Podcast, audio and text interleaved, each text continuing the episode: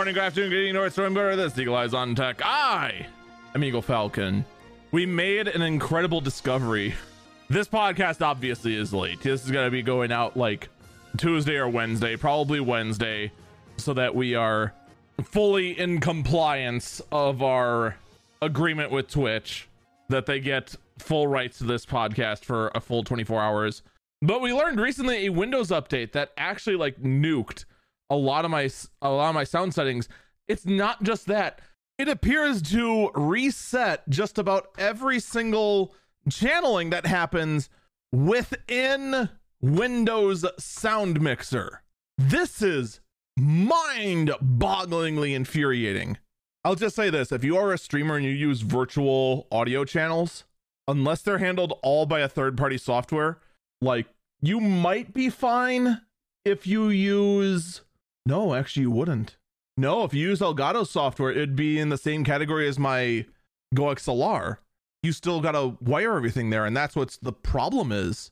Oh, oh, huh?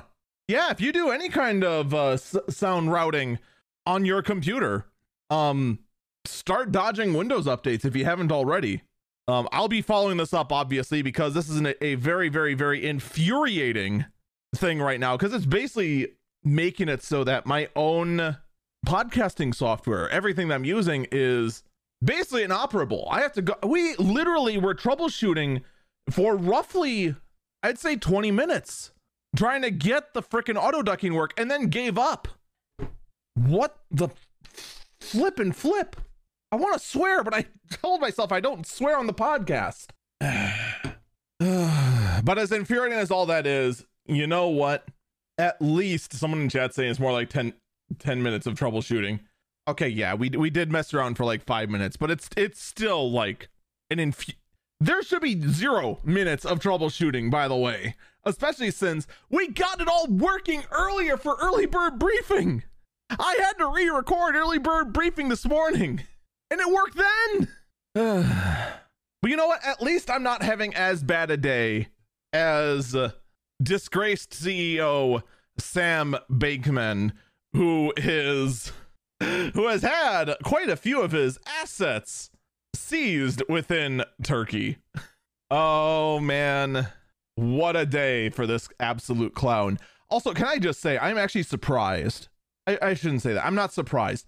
I am incredibly disappointed by the way the coverage of Sam Bankman has been in a lot of the mainstream outlets here in the US because they are very clearly trying to make this guy out to be like a very generous billionaire that unfortunately had a whole lot of bad things happen and is now just had his empire crumble.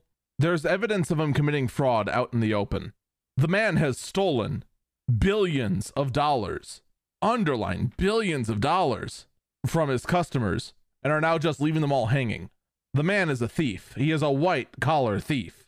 And I don't know why so many mainstream outlets want to try and casually ignore that fact. And it's kind of disgusting, not going to lie.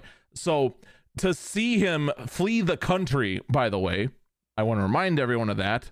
He has fled the country, began heading to the Bahamas, and his assets are now being frozen in various countries, starting with both A, the US, and B, Turkey, as investigations are currently underway. And even though I say investigations are investigations are underway, yes, he is innocent until proven guilty. Yes, it's true. But we already have the reports of the colossal mishandling of money, the feeding money that was said, promised to not be used in any kind of risky financial transactions and are now instead we're in, we're instead funneled through to what is it Alameda Research to go ahead and make risky ventures, risky bets. Yeah, the various outlets that are trying to go ahead and paint this guy as just some unfortunate billionaire. First off, it's hard for me to feel bad for any billionaire, especially one that has made their wealth through the blind cult like faith of cryptocurrency and trying to go ahead and sucker believers of an uncentralized currency, or as I'm sorry, a decentralized currency, and have them all funnel it into one centralized location. you're going to get very little sympathy from me, especially since once there comes a point where once you're that big, once you have that much monetary assets, you better have your stuff together.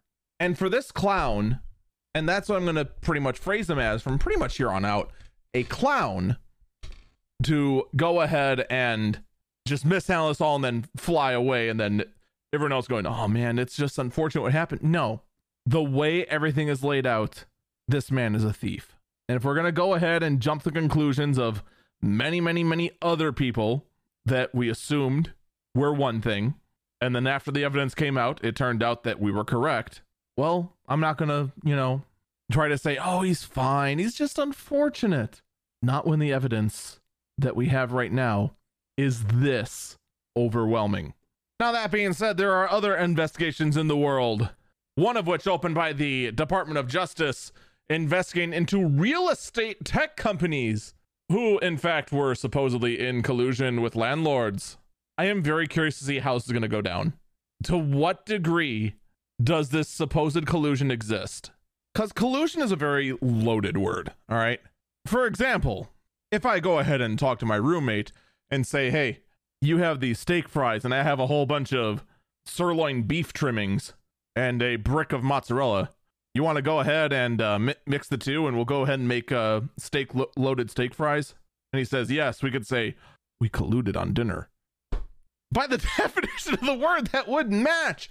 So to say like, oh, they're co- accused of collusion with landlords, please give me more details, man because this is not going away in the tech media. It also might not be going away because they want literally anything to talk about other than Elon Musk. So there is that possibility as well. But this this this story will not go away.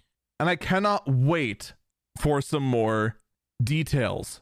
Now, for the most part, all we're hearing is about a 2017 merger between RealPage and its quote largest pricing competitor, which is I don't know. And the rest is just kind of we just think that it was used to set artificially inflated rental rates in multifamily residential buildings. Okay.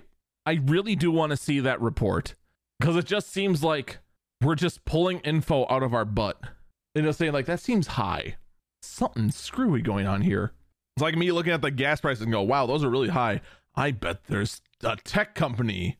There's a tech company afoot rigging the gas prices. That's about how like baseless this whole thing is. And part of me wants to believe there's more to this than just apparently two senators saying, "Oh yeah, this time company's working with landlords to rig prices."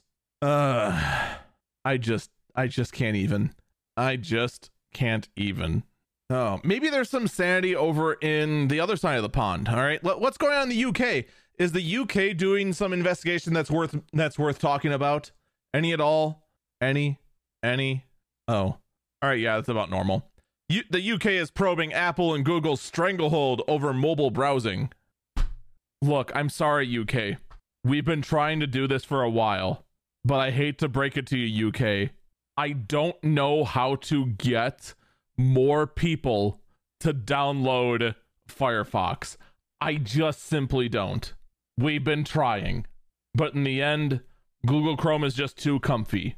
I mean, I don't know why people are still using Safari, but Chrome's just too comfy. I'm sorry. We've been trying this forever. Uh, someone in chat said, you know, Internet Explorer used to be comfy. You, you know, if you ask my grandmother or grandfather, they would also say that Internet Explorer is still comfy. Someone else in chat said Netscape was comfy. Someone, same person in chat said Mosaic is comfy. Mosaic was never comfy. Stop lying to yourself. Maybe Mosaic was comfy to you, but uh, man, let me tell you, no one else used Mosaic. And so you can go ahead, take your fan club of your uh, of you and your two other Mosaic users and talk about how Mosaic was comfy and it's now it doesn't matter because it's probably a Chromium based browser now. Now here's the real question do you think the UK's uh, str- investigation into the stranglehold over mo- browser over mobile browsing will discover that all web browsers are now Chrome? That is the real question. Will the UK figure that out. Oh, but you know, while we're at, let's actually continue talking about Apple, about how Apple and Brazil, of all places, are having a healthy talk. I'll just call it a healthy talk about how Brazil is not thrilled with the fact that um, the iPhone is sold without a charger. See, this actually really amuses me. Okay, let me tell you a story here. This actually was on our stream, which you should totally check out at twitch.tv slash Eagle Falcon. I was unboxing our new replacement Switch. My old Switch, the micro USB port is failing. I don't know where I can take it and get it repaired in a decent amount of turnaround. So I went and got a replacement. And it was actually all thanks to you guys who went ahead and uh, and supported our sponsor for the last two weeks. Greatly appreciated, guys. But I digress. While we were talking about that, people across the pond, uh, viewers that I know are over in Europe, we're talking about how you are lucky to get the charger with the phone or with the uh, Switch. Because over here in Europe, we just get the Switch alone. We have to buy the charger separately. So apparently, this whole potentially, we'd have to do more research, obviously. This whole thing about not including the charger for the sake of the environment or whatever, or, you know, greed, was started by Nintendo before Apple. But now, of all places, Brazil, the largest, like, forgettable country out there, is the one putting their foot down and saying, no, you're including a charger. You are going to go ahead and do the right thing and include a charger with this phone. Someone in chat said if Apple just used USB C like everyone else, this wouldn't suck as bad. a reminder, by the way. Apple did say for the next generation iPhone, the iPhone, what is it, 14? They will comply with the European law that says if the device charges by a wire, that wire will be USB C. I want you to remember that phrasing, by the way, as everyone else starts praising the existence of the USB C iPhone, and you find out the hard way that your iPhone no longer charges via a wire. Someone in chat says, I will eat my hat when they release a portless iPhone. I am telling you, there is a higher chance of this happening than we all want to admit. Because there has been so many rumors talking about how it's been in the talks to have an entirely portless iPhone that that was the point of the MagSafe implementation. I'm to hate it. I have a feeling I have a feeling they are to do it and I will not be mad if I am wrong. Same person in the chat. Absolutely no way they go that route anytime soon. Why? It's the perfect time to do it if they're to do it. It's the perfect time to go ahead and say, hey, that lightning port that we've been using, it's so obsolete. And so many people, they just accidentally dump their phone into the ocean or some nonsense we're going to make up on the fly. But with no ports, the water resistance can be even higher than ever. Nah, I'm kidding. They're they're gonna they're gonna market it as a convenience feature. I still think they will go ahead and make the baseline iPhone 100% portless and wireless, futuristic, and then say that the Pro iPhone, the iPhone Pro 14, that one will have Thunderbolt 4. That will actually have your USB C. And say that we included the port there because the professionals can use that high bandwidth to move our raw ProRes video and everything that you take on your phone over to a over to another computer for backup and whatnot. I still think that's going to be their play because every single rumor I've seen talking about this hints towards that direction. And I can totally see Apple making that move, especially after the last I, I uh, MacBook Pro actually returning all the ports. And as far as the they 100% don't want those right to repair legal fights, what what would change? What would honestly change people's anger toward them? Apple sold laptops for 4 years with a defective keyboard and lost no ground. Apple has sold phones that automatically bricked their battery if it was too old. Apple has been selling super anti repair phones for the longest time. The only people getting mad at them are people who would never have bought an iPhone in the first place, which would be the right to repair crowd. They go ahead and put out a little program here. Go ahead Here, here's some twelve hundred dollar equipment you can rent. Good luck, nerd. Oh, by the way, the parts we're gonna sell you. Oh yeah, it's gonna basically cost the exact same as just having us do it. But there, see, lawsuit avoided. They don't care.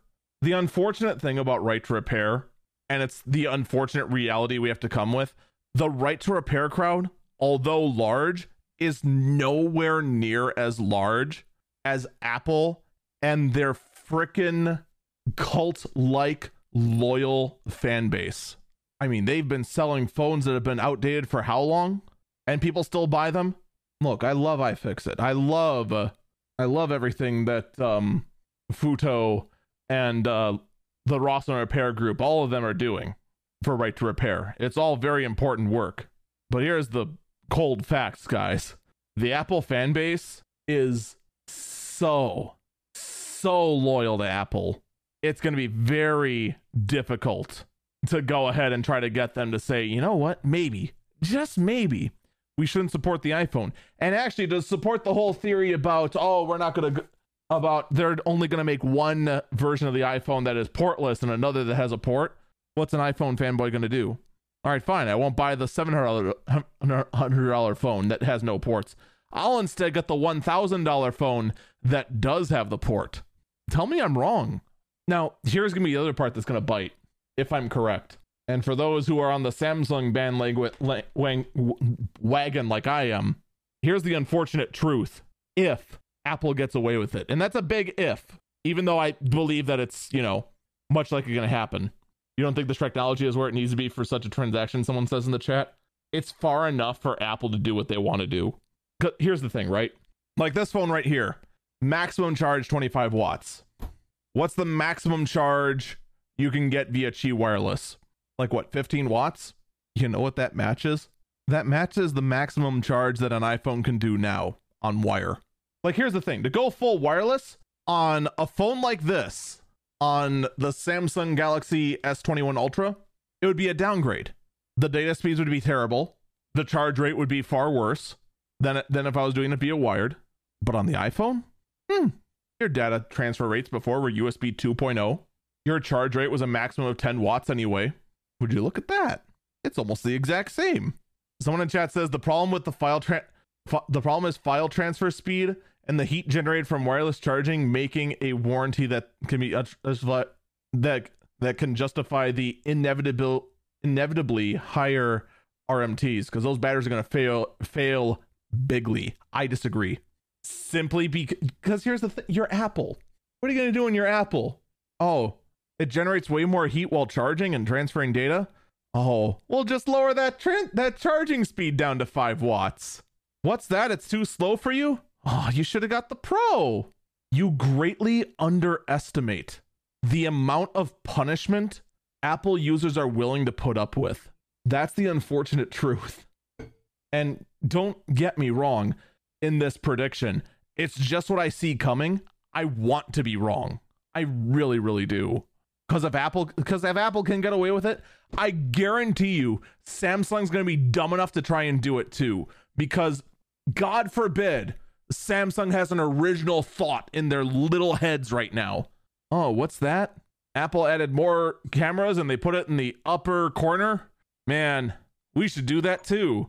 Oh, Apple got rid of the headphone jack. Oh, we should do that too. Oh, Apple got Apple is uh, su- still super anti-expandable storage. Oh, we should do that too. Oh, Apple got rid of the charging port. Oh, we should do that too. You know Samsung's to be dumb enough to do it. And unlike Apple, that actually would care about the RMAs, Samsung probably wouldn't. 100% ca- Samsung would cash in on the opposite. Oh, yeah, yeah, they totally did. Uh, they totally cash in on the opposite. That's why all the Samsung phones still have headphone jacks, right? Right? Samsung hasn't added the notch yet. What's that? Someone in chat says that's not a notch, that's a pinhole. It's still a notch. Look, you might still have have faith in Samsung. I don't. Cuz I see what Samsung's doing. Someone in chat's trying to defend the pinhole. No, it's the same thing. It is exactly the same thing. They could have gone ahead, just let there be a thin chin like they did before. Nope. They went ahead and, and allowed the pinhole. They let it they let it be smaller than Apple's. They don't try to go ahead and put a whole face scanner in there. They don't try to go ahead and fit a, a whole Intel RealSense camera. Into the entire thing. Granted, it's just one 2D camera. That's it. The unfortunate truth, and we can, and us on the Android side of things can try and be in denial about it all we want, but it's something I've accepted. And it's the fact that far too many Android companies are willing to go ahead and give up on their morals to be just like Apple in some hope of getting in on that Apple cash. Because otherwise, we would have the exact same freaking water resistance on a phone this freaking big with a headphone jack in it because we already saw the S10 do exactly that.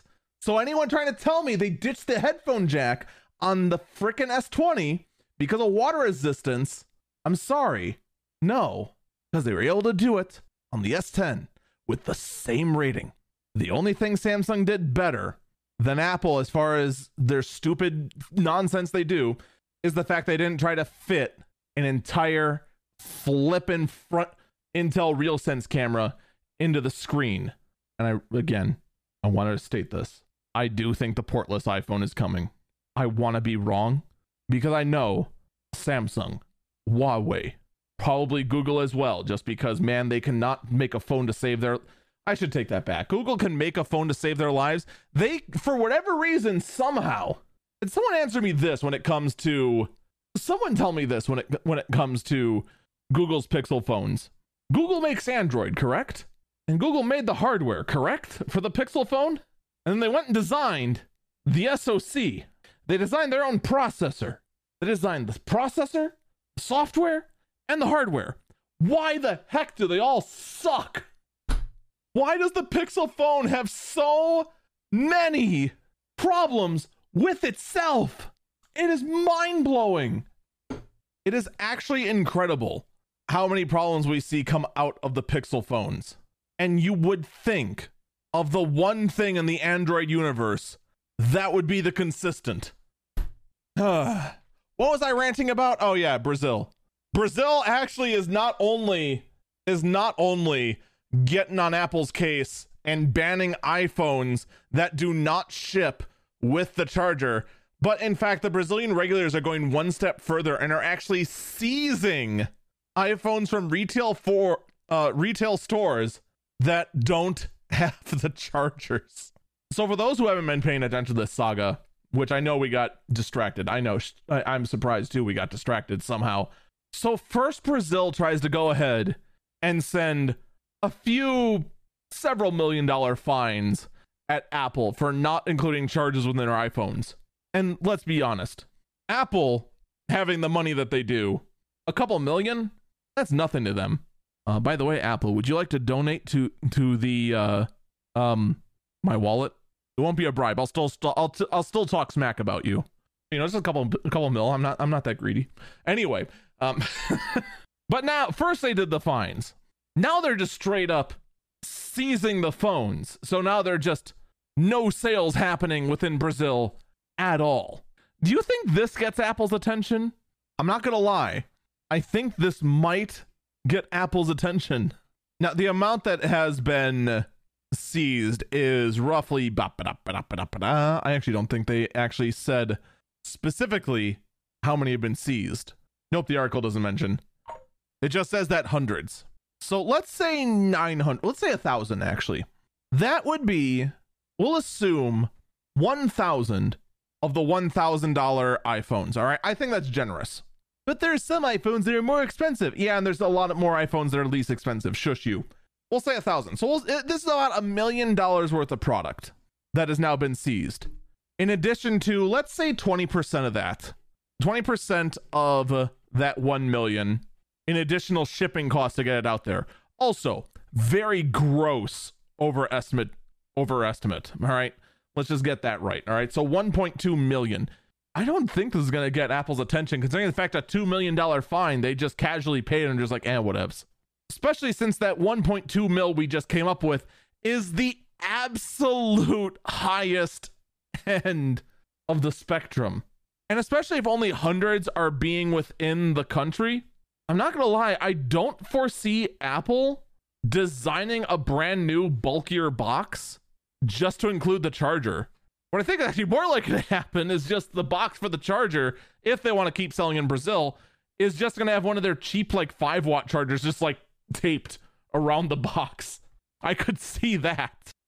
But unless they do that, I just, it's quite possible just this iPhone just won't exist in Brazil. And they'll be like, eh, whatevs. And just that in itself just kind of, that, that seems mind blowing to me. Am I the only one that thinks that's kind of like out there? That's quite possible. We're going to take a break here. When we come back, we have to talk about Twitter. Oh, yeah. You know there was going to be new stuff we had to talk about, right? We'll be back.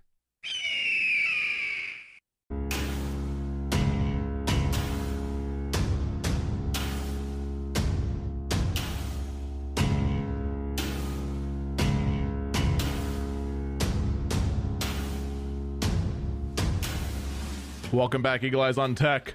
I'm Eagle Falcon. All right, so first things first. Uh, one correction I need to make that I got distracted of when I got on the rant about um, the uh, portless iPhone coming. Uh, I I missed it and it was like right in front of me, and I feel really stupid about it. It's the fact that Apple is in fact appealing the Brazil sales ban. So my statement of uh, Apple not caring about the two million dollar fine and the uh, 1.2 overestimate uh, uh, seizing of their iPhones, no, they care. They obviously care because they are actually appealing the ban of it. So that was uh, that was my fault for not mentioning that. So just wanted to correct the record. They are trying to fight that.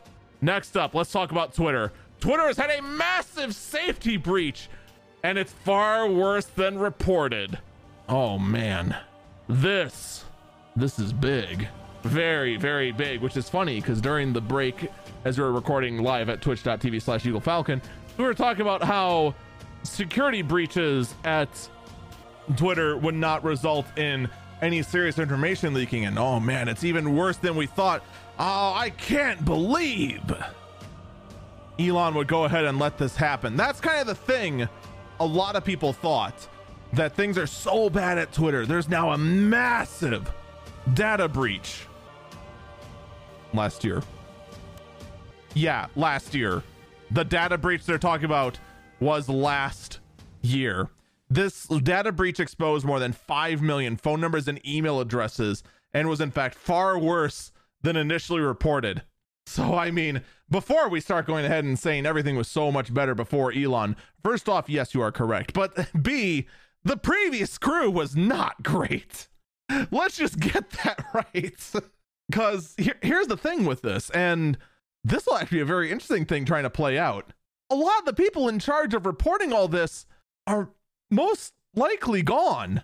So seeing as how the seeing as how the people who went ahead and reported the data breach in the first place are now in direct violation with the rules of the FCC, what does the FCC do? Are they just going to go after Twitter? That's quite possible. Is the FCC going to go after the people who were, you know, directly responsible for the reporting of all this? Also possible. Would Elon sue the management that was responsible for for this, assuming it could be proved that in fact they tried to hide this? There's a lot of different ways this could play out. And granted, all of these theories assume, and probably correctly assume, I might add, that the people who actually were in charge of reporting all this have been terminated from the company. This is a story that's going to stick around far longer than most people realize. And I, for one, am going to enjoy getting some popcorn while I watch the fireworks. So, for those of you joining me for popcorn night, um, do you prefer just real butter on the popcorn? Uh, do you prefer like that cheddar cheese powder on on the popcorn? Go for caramel popcorn? That's the real question we got to ask ourselves. Because we got to make sure whatever popcorn we're getting, that first off, A, it's not too unhealthy, but B, that is for maximum enjoyment while we watch everyone point fingers at each other. Of course, there's going to be salt on the popcorn, obviously. You, you gotta. But the real question what flavor? This isn't going to be like the Kingdom Hearts ice cream where it's just sea salt flavored. Oh, no, no. We're going to go for real flavor. Kind of like Tesla is taking care of real issues like the fact that they had to recall 321,000 vehicles over a brake light issue. of all the dumb things to have to go ahead and do a mass recall of, it's over a brake light. Now that being said, I mean a brake light is very, very important. I, let's get that right for a moment. It's very, very important on the road. A third of a million vehicles because you have a problem with a light bulb. Yes, I know it's actually an LED strip, and most likely the problem is actually due to a circuit board within the within the thing, which is what's prompting the recall. I understand that it's that it is in fact far more complicated than it sounds, but I'm just saying, with how chaotic the world has been, I need to chuckle at a 321,000 car recall over a light bulb. Just let me have this. That's all I ask. I, I need this palate cleanser before I talk about the one story that uh, none of us want to talk about. Elon Musk has restored Donald Trump's Twitter account since Donald Trump still hasn't tweeted. All right, moving on. Is it bad? That's all I want to mention about it. Because that's literally all this story has added up to. It's like, oh, the platform's dead. He's been reinstated. He hasn't cared. Like, oddly enough, he cares less about the platform than the rest of us. Somehow. To which I say, neat. I'm going to go focus on more important things in my life. Like trying to make sense of the multicolored verification badge. This is curious. So Elon has said that one of the things that's going to happen is multicolored verification. Apparently, the seven people left working at Twitter have managed to code managed to scramble enough code to actually make multicolored verification stickers within Twitter. The point of this is going to be to have a a gold check mark for verified companies, b government officials will get a gray check mark, and that blue check marks will be used for the old verified accounts. And apparently, also, according to this article, which I should not say what my first one said, also for those who buy Twitter's new $8 a month blue plan. All right, look, look, look, look, look.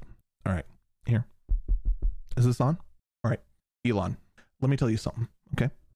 You want to go ahead and try to add value to a subscription by giving a special mark so that people can feel special for subscribing. Let me tell you something. We already have this here on Twitch, all right? You know what the key thing is? On Twitch, we can have multiple badges. So you can have both the purple check mark to show that you're super awesome within Twitch and got to the partnered status and then promptly forgotten about, in addition to the sub badge saying that you're supporting whoever. I hoped when I first heard this, this was a sign showing that, you know what? Maybe you learned something. Maybe you learned there actually is a point to actually having verified accounts.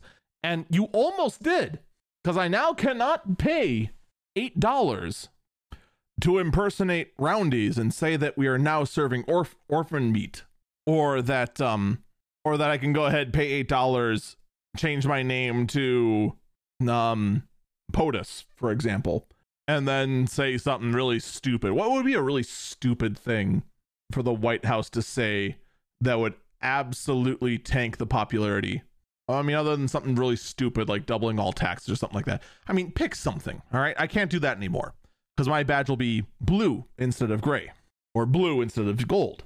But riddle me this how does this protect you from a defamation lawsuit from, say, Tom Hanks? If I go ahead and pay $8, impersonate Tom Hanks, and go out and call Scientology the cult that it is. Tom Hanks is the guy that's actually that's actually like very pro Scientology, right? I actually I this tells you exactly how little I pay attention to celebrity news because I have to like no, it's Tom Cruise. Well, I guess I'm being sued now. All right, well, happy trails everyone. It was it was nice knowing me. Uh, I apo- I apologize to uh to, to the wrong celebrity Tom. But you you get my point in my in my terrible example. Because the badges for, you know, celebrities and and such actually for that fact former former presidents and former politicians that are trying to run for office because they're not government officials wouldn't they also show up as blue? Couldn't you then impersonate them as a as a uh, as some galaxy brain level smear attack? Hmm The verified system exists for a reason. If you weren't sure before, all you got to do is turn back the clock roughly 10 days ish, and you'll then figure out why it existed. Color coding this, step in the right direction. I'll just tell you this right now. You need a different badge for Twitter Blue. And then while you're at it, give the option to not display the badge. That is the correct answer to this whole thing. While there have been users that have been abusing their verified status, Lord knows I was arguing with a very fanatic cryptocurrency advocate that is a blue check mark who wanted to be in denial that uh, trying to say that the nine to five job is a waste of time and that you should instead invest in crypto when you know crypto has been down 70% over the whole year. Yeah, great advice, idiot. But they're like, oh, I'm a blue check mark. I can't be wrong. Look at how I'm verified and you're just some pleb. There are those out there. But you know what? If everyone is special, no one is special. That is a very important lesson that should 100% absolutely be learned from all of this on Twitter. But of course, it doesn't seem like any of that's going to be learned. On the bright side, though, Elon is saying within Twitter that Twitter 2.0 will have video chat, voice card, voice cards, voice calls, and encrypted DM, and has enlisted the help of Signal's founder. Here's what I want to know. We know about the firings, right? We know there has been a massive amount of trimming. We'll call it trimming within Twitter. We suspect rough we, we expect about 75% ish between the cut of staff contractors and then the ultimatum. How much has been hired? It's a serious question. How many of those people have been rehired and how many new hires have there been at Twitter? This is actually a serious question. I don't know the answer. I would love to know the answer because, as someone from the outside trying to look at Twitter, it's very, very easy to get swirled up in the doom and gloom. Way easier than it should be, I might add. But in order to judge what chance these ideas have, we need to know how many people are left. Because if there's only, you know, 37 people within Twitter running day to day maintenance, doing day to day bot crushing, doing day to day code skimming, day to day operations, as well as development, Twitter has no chance. Are there 1,100 people there? Maybe. Maybe then Twitter's a chance. Were there any more people hired on top of that? How many? How much additional talent was hired on top of that? These are actually like questions that really do need to be answered. And unfortunately, I suspect the answer is very little because of the way Elon is trying to very, very desperately, and I do mean desperately, try to say anything to give Twitter hope in the eyes of shareholders and the market overall. You would think saying, "Hey, we have a new hi- we have a new hiring wave of roughly 600 plus new ex- expert eager coders working on all this stuff for Twitter 2.0, you'd think they'd want to announce that. But we haven't seen that yet. Because unless you have the manpower, you might as well just start talking about how Twitter's going to drive me from work in under a minute. You might as well just start saying, oh man, Twitter is going to go ahead and solve all of world hunger and uh, give you a belly rub and head pats and uh, make cat girls real too. Yes, my I didn't forget my promise to make cat girls real, said Elon. I'm going to go ahead and have Twitter do it. Promises don't mean anything unless you can provide some evidence that it's going to happen. Also, by the way, why we're going to be keeping a very, very close eye on uh, the December 1st announcement of the delivery of the Tesla semi truck. Oh, it's gonna be good. Oh boy. I personally cannot wait to see this all. So, there's some attempts to improve Twitter. Unfortunately, though, one thing that doesn't bode well is well, first off, um, Elon trying to promise things, as someone mentioned in the chat, um, doesn't really work out very well considering the fact that um, how's that working for Tesla? there's a lot of promises they promised out of Tesla, and um, it has a bad habit of falling short. A lot of Elon's projects lately lately have had a very nasty habit of falling short. And in fact, that whole promise on a moderation panel uh, never happened. And he blames activists for that. Uh, yes, you see, because activists called me a meanie poop, I wasn't able to find uh, 10 yes men to put onto a panel and call it the moderation panel and would just vote unanimously with whatever I said, which would have been all the moderation panel would have been in the first place. Let's be perfectly honest, because that's usually the kind of people Elon surrounds himself with is yes men. Like, even for Elon excuses, this seems like a really lame excuse. Like, come on, man. I just don't get it. It was a very easy thing to fake, and they just decided not to. But of course, whoever these activists are, they are now worried because Musk has an amnesty plan for all the suspended accounts, and it alarms the, the same activists for reasons. I find it amusing. These same kind of activists have kept saying they're going to leave Twitter because Twitter's a dead platform. But anytime Twitter does something they don't agree with, they are immediately alarmed. I don't really have a point beyond that. I'm just amused by this logic.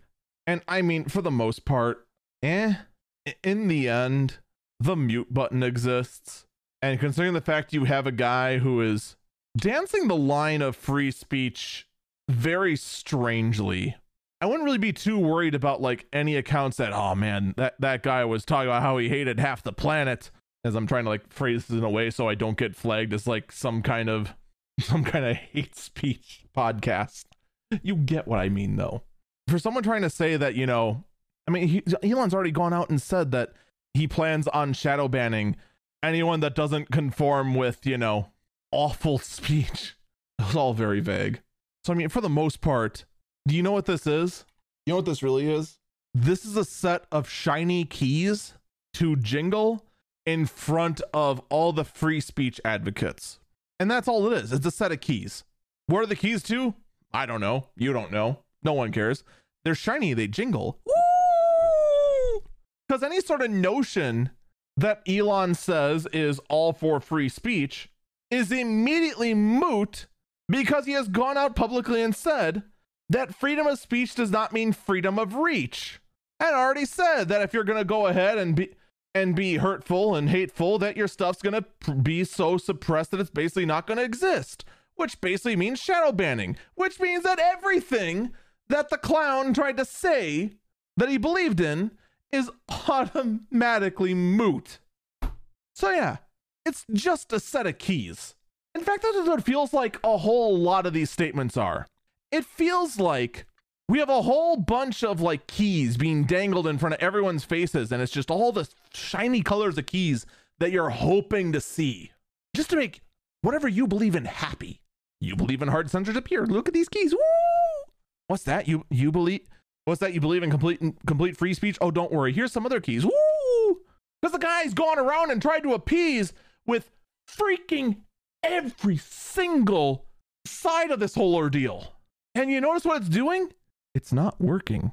As it turns out, you can't just say whatever you want and just expect others to completely ignore the contradictory statement at all. So, we've had a couple of days in this thing now, or a couple of weeks. What do I think is Elon's endgame in this? Do I think he truly believes in 100% pure free speech? No. Do I think he stands far on either side of the political aisle? No. Here's what I think I think Elon is a businessman in far over his head, but doesn't believe he's in far over his head, that joked about buying Twitter, put in too far into trying to buy it, and then realized the last minute he had to go through with it, and that and is now just trying to do whatever he can on the wall just throw whatever the heck he wants at the wall, see what sticks, and hope he can ride this through. And you might say, is that really what you believe, or is that, or are you just saying that because that's what it looks like? Sometimes the most obvious explanation is the correct one. We're talking about a man who designed a car to not have a steering wheel and had no idea that, you know, maybe turn stalks were a good idea. Let's instead have it on capacitive buttons with no texture feel. I don't think a man who has designed the Tesla Model S plaid and the Model X plaid is capable of any sort of master plan with Twitter. I simply don't. The best hope I can have for Twitter at this point is that one of the reports earlier that said that Elon was contemplating putting someone else in charge of running Twitter is in fact true, and that they follow through with it. Even if it means that he has to put on a front and a show for the sake of his own ego that says that he had all these great ideas, but in reality, it's all some other shadow figure running everything. I think that's the best hope Twitter has right now.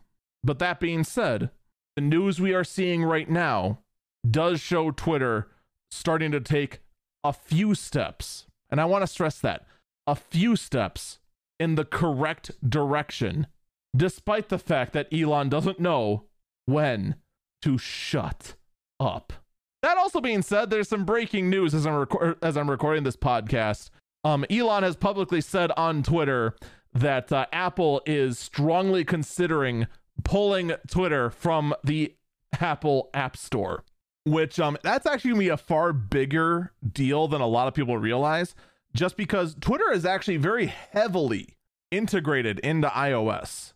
So to pull it from the App Store and pull it from the iOS ecosystem altogether, a whole lot of taking pictures and instantly tweeting them out from the Apple camera app vanishing, that's it's not just as simple as just flipping a switch inside the App Store. That actually is going to take some serious developer time to go ahead and undo that. But that is just breaking right now as I'm recording this podcast on Monday. It is Monday, right? Yeah, it is Monday. We will have to wait and see what the results are from it. We will talk in more detail on it, both on the early bird briefing as news comes out, as well as on next week's Eagle Eyes on Tech, which will hopefully come out on time. Oh, life. You don't know when to calm down, do you? Now, that being said, we're going to quickly cover this before we move, move onward. Uh, Amazon leaked a memo talking about why it's getting rid of so many of its internal recruiters. And the main reason being, apparently, is that they are developing AI software to replace job interviewers, or rather, recruiters. Oh, you are now. Mm hmm. Yeah, I see that going very, very well, especially since, you know, Amazon just had massive cuts to that. Uh, what, what, what was the name of that obscure program that, um, that Amazon had? That well, that one that was like an artificial intelligent uh, uh, assistant built into a speaker. Uh, what was that thing called? Um, oh yeah, the idiot puck. Remember how a- Amazon just cut like thousands of jobs specifically to develop the idiot puck? We're talking about the Amazon Echo smart speaker for those who don't didn't catch the joke. Yeah, this I gotta see. I gotta see Amazon going ahead developing AI software to screen their applicants we're gonna have to make a bigger bowl of popcorn, aren't we? Oh yeah. This is gonna be good. We're gonna take a break here. This actually seems like a very good place to break. When we come back, I want to talk about uh, all the great things happening on Facebook right now, TM. Because only good things happen on Facebook. Facebook is such a great platform where nothing bad ever happens. Ever. Oh boy.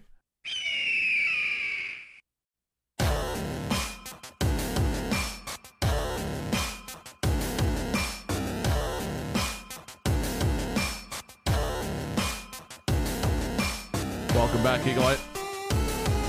I forgot I don't have auto ducking anymore. Welcome back, Eagle Eyes on Tech. I'm Eagle Falcon.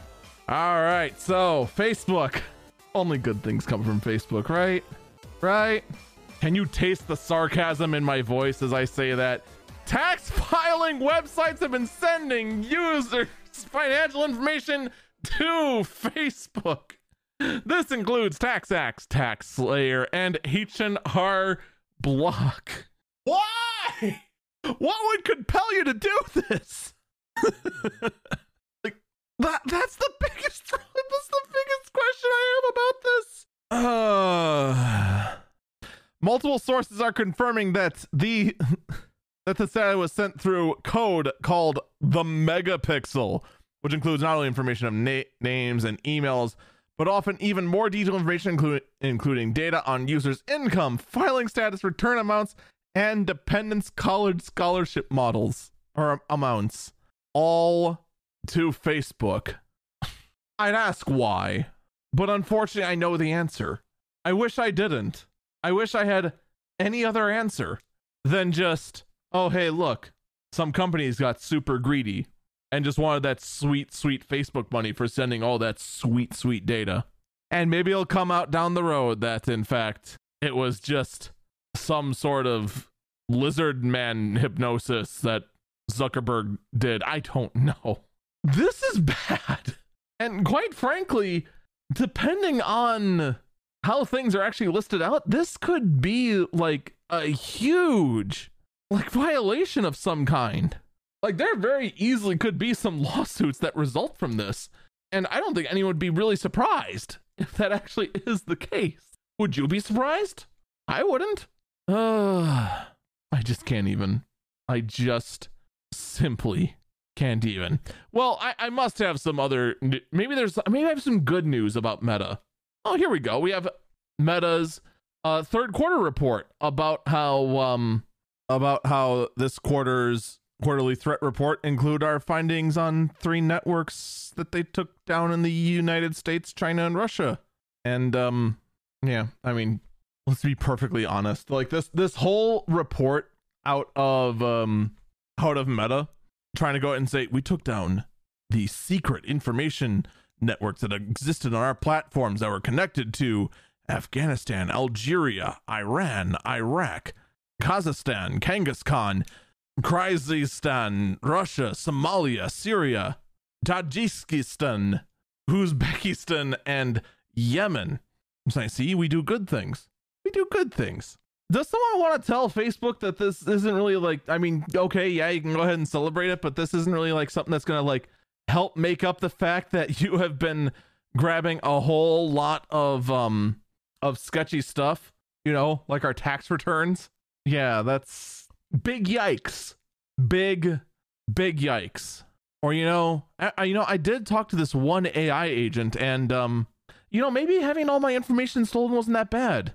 You see, I went ahead and talked to this AI agent that Meta uh, aptly goes ahead and shows on their website called um, Cicero, which is an AI all about negotiating, persuading, and cooperating with people. And uh, after I had a nice talk with them, I felt like that uh, I should let uh, Facebook know everything about myself. Gotta say, that robot's really good at persuading. Okay, real talk. Is anyone concerned that Facebook is trying to go ahead and make a persuasion robot? I don't know what terrifies me more. The fact that Facebook is trying to go ahead and make an AI that negotiates and persuades with people far better than most people do, or the fact that part of me fully expects this robot to just DM me and said and say they rolled an 18 on their diplomacy check. Like I just suspect that Meta is just simultaneously at the same time both the most sinister and complex company out there but also at the same time the most incompetent. And somehow I'm right. I don't know how. Someone in chat says since the lizard man can't do it, someone needs to. Ah, yes, it's to, it's to cover the weaknesses of Zuckerberg, seeing as how his social skills are roughly a negative 69 out of 5. But the whole thing about AI out of Facebook gets even stranger because Meta went ahead and made an AI demo that writes literature. Yes, it writes literature.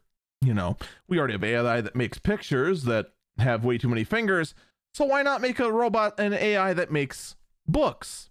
The only problem is that it writes late racist and fake news in its literature. The one thing, the one thing we keep saying, don't get your news from Facebook. It's just gonna be full of fake news and racist idiots saying the dumbest things. And what does the AI from Facebook do? Mimics its exact user base. You can't make this up. Just can't make this up. So we had a bot we had an AI study all of 4chan's B board for one month and asked it to write novels. And this is what it gave us. You can't make this up. You would have thought the company that's trying to bank everything on the metaverse and AI would at least get one of the two correct. It ain't getting the metaverse correct. You thought the least it could do was to just not make a robot that was racist and spread fake news. We're crying out loud. If we're gonna go ahead and spread fake news, leave it to Twitter. All right, that, that's all we gotta do. Just just leave the fake news spreading to Twitter. That's what they're best at. I just can't even. I just just can't even. I also want to remind you that uh, Amazon wants to hope to use AI to go ahead and hire people. In other news, AI goes ahead and writes fake news and offends people. In other AI news, though, we have Stable Diffusion, a image generating AI that just had its ability to make not safe for work images or the ability to copy art styles taken out of its ability to generate images. So now already this AI is now worthless. I mean, not being able to generate not safe for work images on the internet. I mean, f- w- why do you exist? Have you not seen the internet, dude? It, it was made for porn, man. And you're gonna go ahead and have that thing exist on the internet and not make porn? For shame. For shame. Massive, massive downgrade. Now that being said, the, the ability to not create art styles, that's honestly good because I do know way too many artists mostly because I hang out in an artist Discord, that have not been fans of AI art in general, just because, you know, it tries to put them out of work and they enjoy taking commissions and trying to add their own personal spin on it. And I'm not going to lie, I am torn on the concept of AI art because the concept is very fascinating. The ability to just put in just a just a prompt and actually able to make the image in relative accuracy. It's a very interesting, fascinating advancement of technology. But on the other hand, I do like my artists. I mean, not my my personal artists. I don't have any personal. You you know what I mean. So you can see the conundrum I'm in. I am very curious to see how the artist community reacts to this news. I imagine they're going to react still negatively, but it's hard to say. I'm actually curious to see what other people have to say about this sort of thing. All right, well, an embarrassing moment. We're going to shift gears radically. And remember how I said earlier that uh we were talking about how Alexa is a I'm sorry. I did not mean to do that. About how the Amazon Echo Assistant is a big money loser for Amazon right now and a whole bunch of layoffs were a result of it. I forgot I had that story still in the stack to talk about. Because it is, in fact, a money loser as the AI team and the and the Alexa team is getting hit with massive layoffs. Whoops. And it's a good point to talk about this because Google has done the exact same thing. They took away from their assistant as well. And the thing is that Google arguably has the better of the two digital assistants. Google's is better by far. Amazon's is more widespread and far easier to get. And I'd also argue the components for it not only being cheaper, but are just better, despite the fact the, the assistant herself is pretty bad. Especially since I can say something like, Alexa, play North Pole radio, and all of a sudden all of you have to deal with listening to Christmas music. It's just that easy. I wonder how many that actually tripped off. Probably not that many because I think I said it too too quickly. But you get my point.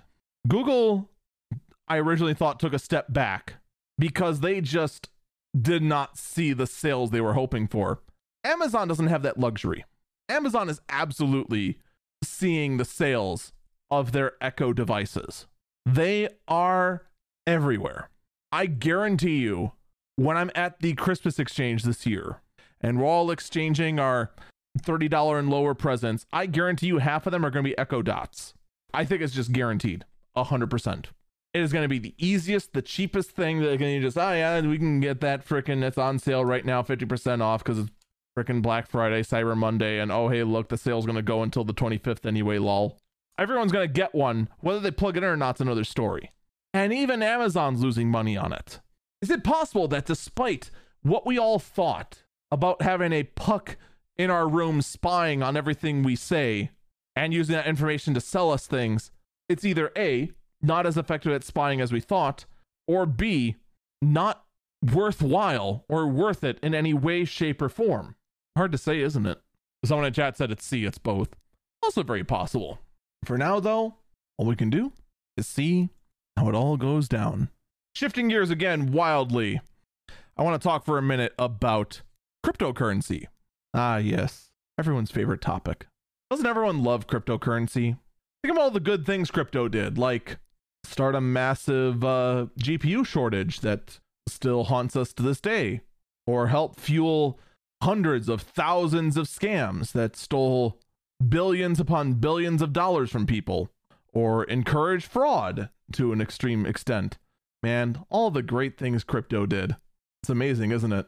And think of all the fresh things it could still do, like more fraud, more rug pulls, more theft, so much potential, more capabilities to consume more power than entire countries.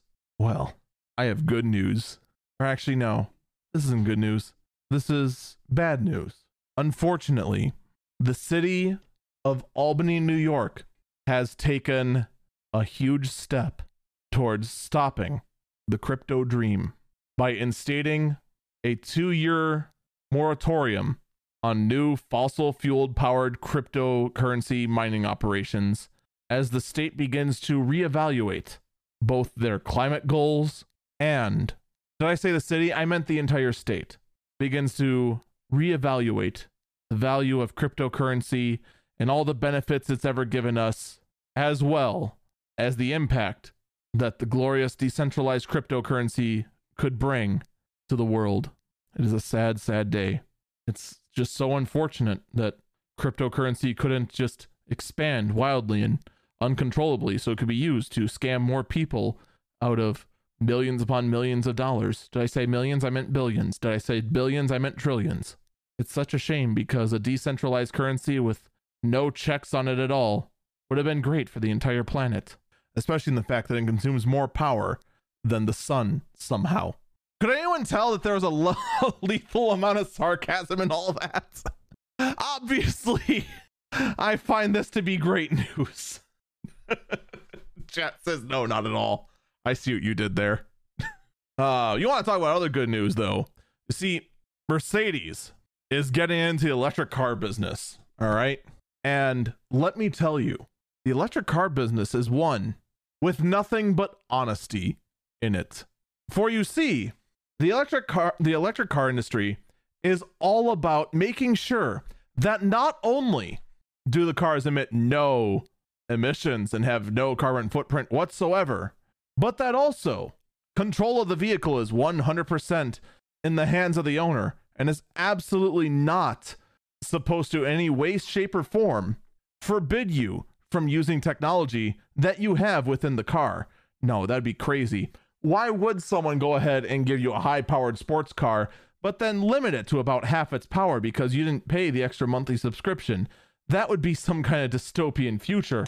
That would never, ever be anything that anyone would consider doing right now, right? Right? I'm not gonna lie, this kind of nonsense is um this is gonna kill the electric car. And it's a shame. This nonsense needs to stop. Mercedes Benz is putting out a monthly subscription to fully unlock the performance of the car you already paid for. This subscription is twelve hundred dollars a year. Look, I'll be perfectly honest. Um, the vehicles I own, and the only reason I can say vehicles is because you know business owner is my personal beater 2006 i'm sorry 2008 ford sedan and a chevy cargo van and a euro style ford cargo van i do not own anything that is very fancy or very high end. I wish I did, but I don't. I can't say I've ever owned a Mercedes. Even the Sprinter, which is kind of the gold standard in the Eurovan nowadays. But the concept of a vehicle that I have paid for, I want to stress that that I have paid for to have to go ahead and pay another $1,200 every single bloody month to unlock the full potential of the thing I bought is awful. This is absolutely the worst.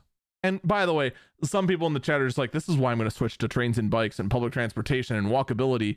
You know, that's that's great and all. And you know, if you're able to go ahead and do exactly that, you know, good for you.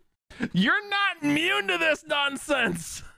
You're not immune to this nonsense at all. Intel is officially introducing the pay as you go chip licensing. Yes, you too, when you buy the CPU for your computer, will have a lot of the functionality locked. You have to pay a monthly subscription to unlock the full potential of the CPU that you paid full price for. I hate this future. How do I set this future on fire? Because this is awful. Now, in all fairness, we talked about this before, and what has changed is the fact that Intel is still moving forward with this. Someone in the chat says, I have some suggestions, and then gives a picture of a uh, guillotine. yeah, this is. This concept is specifically for Intel's Xeon line. All right. So this is only going to go to the data center customers or the high end workstation customers. We're not going to see it in the consumer space yet. You want to know why I think this concept will fail? You want to know why this has no hope? What else is in the data center market besides the Xeon in the CPU market? Yes, ARM exists, and you have some pros and cons of ARM in the data space, like for starters, not having to pay a subscription to unlock the full potential of the chip. Someone in chat says MediaTek. I said besides ARM. You keep saying MediaTek like that's some kind of end all be all. No, no one cares about MediaTek except for those who can use MediaTek. You are a niche market in the world of data centers. Get out of here. No one cares about MediaTek. No one that matters. No, no, no, no, no, no, no, no, no. That's not what matters in the data center world. The other giant elephant in the room is, of course, AMD, who I remind you not only has shown off a 96 core CPU, I want it, but it's also now shown that in fact the instructions per clock per core has increased nearly, I want it, 40% on each core on this massive 96 core CPU. Someone in chat says, "What about IBM and their mainframe? Mainframes are not are not servers. Get it right. Mainframes are mainframe. Servers are servers. Stop trying to be clever. You're not being clever right now. This is the equivalent of saying trying to sol- solve world hunger by going to the gas station. It's not helping anything." Someone in chat says, "In before it would be two hundred dollars to unlock ninety percent of the cores." Oh my god, AMD cannot be that stupid. They would have to know doing this, do following the subscription model like Intel is still planning on doing for some reason would be just ruining the good thing I have going on here. Because keep in mind, right now, Intel still has the massive majority of the enterprise market share. AMD has a far superior product. AMD can now finally start to slowly chisel away on that. And I do mean slowly. It is going to take a while to get people out of their comfort zone, which, by the way, is also why no one cares about MediaTek. You want to try and tell people you can dump your Intel Xeons and go ahead and use this ARM chip, but it's not fully compatible. Yeah, but it can emulate it. Yeah, we're not doing that. Welcome to the enterprise world. Change is scary, even when you have a vastly superior product. I'm just saying. We have some Intel, I'm sorry, some NVIDIA rumors that are being interesting for a minute here. All right. Here's what we got NVIDIA rumors are saying that the RTX 4060 could be coming in June of 2023 and could be as powerful, as powerful as the 3070 that didn't exist a year ago or the year before. And you're probably thinking right now, oh, who cares? I can't afford that. That's going to cost an arm and a leg and a kidney. And on top of that, scalpers are going to buy it anyway. I do have some good news on the scalper front. Remember how before we saw a whole bunch of RTX 4080s being scalped up for about double their price? They're not selling. And in related news, neither are the ones on the shelves. right now, no one is buying the RTX 4080. There's a couple of reasons for this. One, everyone is currently scared of the fact that some cables lit on fire. That tends to scare a lot of people away. Two, a lot of people are scared off by the price and are waiting to see what AMD has. Three, for whatever reason, they put out enough stock to compare to the rush we had for GPUs back in 2021 and 2020. Does anyone know why there was a massive rush in 2021 and not now? Maybe, just maybe it was because of this crazy thing called, oh, I don't know, everyone had to work from home. All of a sudden, everyone had to go ahead and have some kind of computer sitting down somewhere so they can go ahead and work from home. And you know what? It's a good excuse at that point. Why not? Why not go ahead and pull the trigger on that gaming PC that you've been holding on to this whole t- this whole time? Everyone went ahead and spent that money already, or desperately tried to because it was a necessity.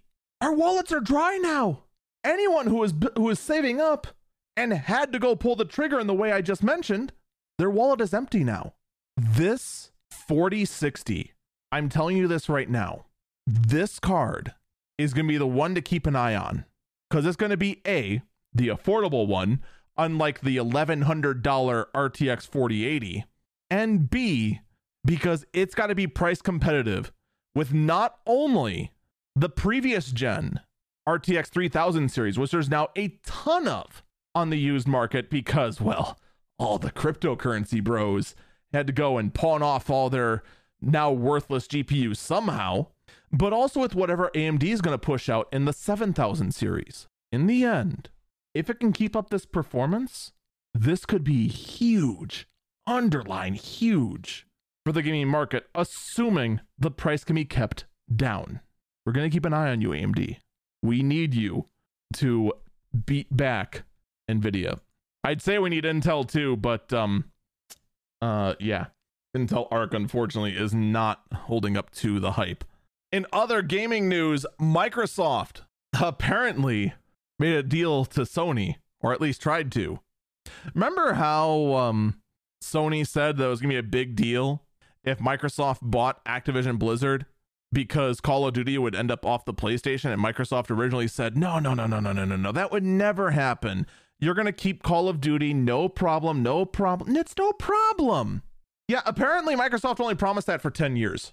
Apparently, in the 69 nice billion dollar acquisition of Activision Blizzard, one of the things that Microsoft offered Sony was a 10 year deal to keep Call of Duty on the PlayStation. I'll be perfectly honest. As much as that kind of bites, that if you're that concerned that Call of Duty is your moneymaker and you're only guaranteed it for 10 years, let's also be like perfectly honest. Would Call of Duty still be as strong after 10 years? Especially since Call of Duty has ran run out of so many ideas. They are literally re-releasing Call of Duty Modern Warfare 2, except it's a different game. It's really hard to say, especially with Activision Blizzard's reputation being, I would say right now, very hit and miss.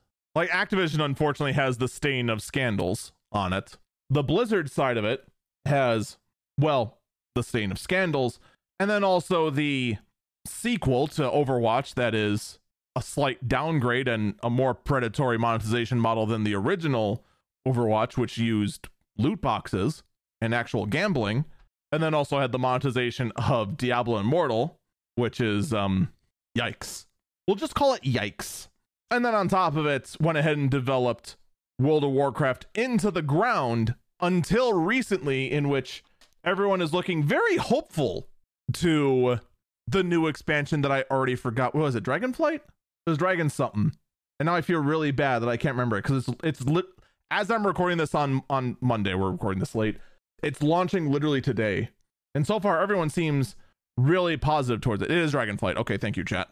So how much staying power does Activision Blizzard really have? It's very difficult to say. Because I'll say this: under Microsoft's direction, I believe it has better staying power than it does on its own. Very similarly to Bethesda. Because when Bethesda was bought by Microsoft, it was also heading down a very dark path towards Fallout. I know that was forced. Shush you. So, what a 10 year deal to keep Call of Duty on the PlayStation in addition to on the Xbox. Would it really matter? And I would admit, in my eyes, no. But I also fully admit I get a PlayStation to play a lot of very unique titles. Why is there a PS5 next to me? Oh, it was to play God of War. It was to play Final Fantasy. It's to play that weird, obscure a- anime game that looked really cool in the trailers. Like, I am not the target market for Call of Duty, and I sure as heck would not play Call of Duty on a console, Xbox, PlayStation, or otherwise.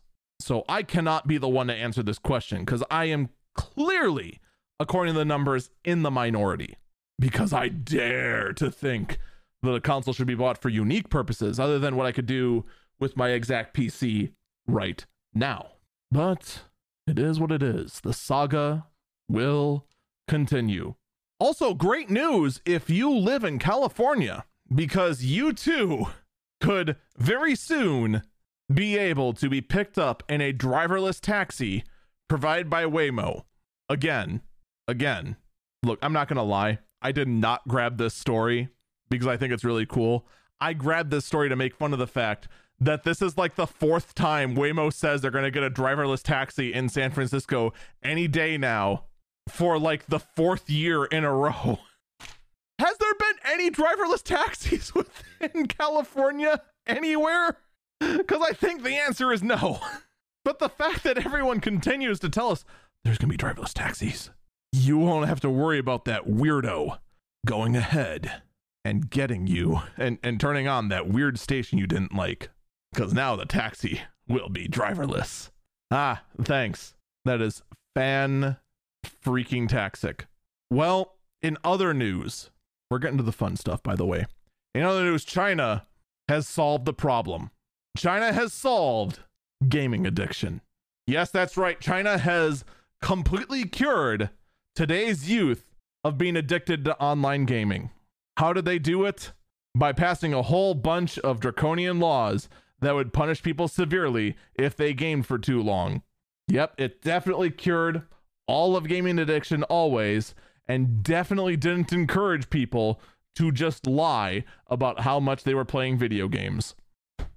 Someone in chat says, I thought they banned all of the games. There was that too. They banned a lot of gaming. Like a lot, a lot. Like, heck, fun fact Act- uh, all Blizzard games are soon going to be banned from China simply because the one company's not renewing their contract. Whee! Gaming solved! You don't need to be addicted to World of Warcraft. Now there is no World of Warcraft. Yay! That's how you solve gaming. You bring all of the youth back to the era so that the only thing they can play is ball in a cup and paddleball and punching each other in the face. Yes, truly, we have hit peak civilization. Good job, China. You have successfully deluded yourself further. And that brings us to the last burb, the last story of the day, the weirdest story of the week.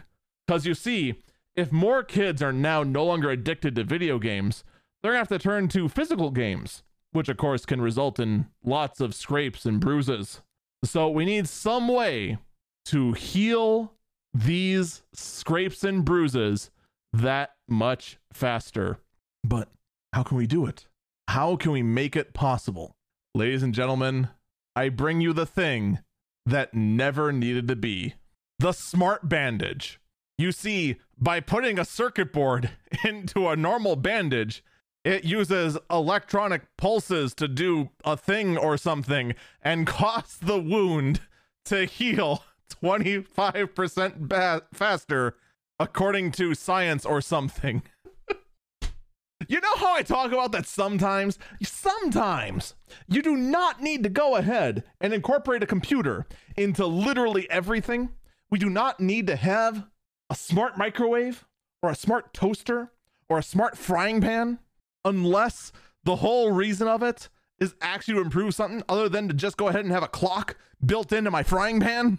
This this is the antithesis of of complete wasted electronics. For crying out loud, we just got out of a chip shortage. We, we, we finally can start having the PS5 and Xbox Series X actually exist. This console's been out for two years and it could finally exist. But no, we need to go ahead and have a smart bandage to give a placebo effect of healing wounds faster. I actually am very curious if any epidemia or not no what what is it? I forgot the actual field of uh of study it is for uh for the study of the skin, whatever it is. I would love to hear from a skin doctor of some kind if there's any logic to any of this because I'm not to lie. I don't know the science. I just smell a whole lot of dermatologists. Thank you, chat. I just smell a whole lot of BS coming from this one bandage. Folks, that is going to do it for this episode of Eagle Eyes on Tech. Thank you so much for listening. And I do encourage you, check out the daily podcast, the early burb briefing. You can find that at anchor.fm slash early BIRB briefing. New episode airs every single morning at 2 a.m. And of course, you can listen whenever you want throughout the day. And check out my Twitch page, twitch.tv slash Eagle Falcon. Take care, and I hope you have a great day. And again, I apologize for this episode coming out late. It's been a crazy weekend. Holidays, man.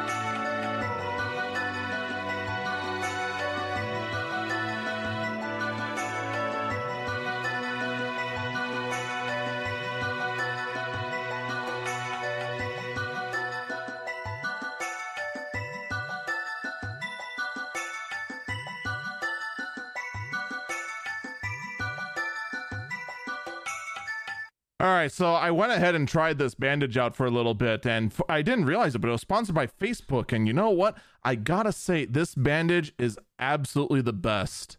Man, this thing is just the best, and I should give all my information to Facebook now. And praise be to the lizard people that all run Meta. The metaverse is great, and there's definitely not a mind control chip inside this smart bandage at all. Why would you think such crazy things? You should worship at the altar of the Zuckerberg lizard people. By the way, that was sarcasm.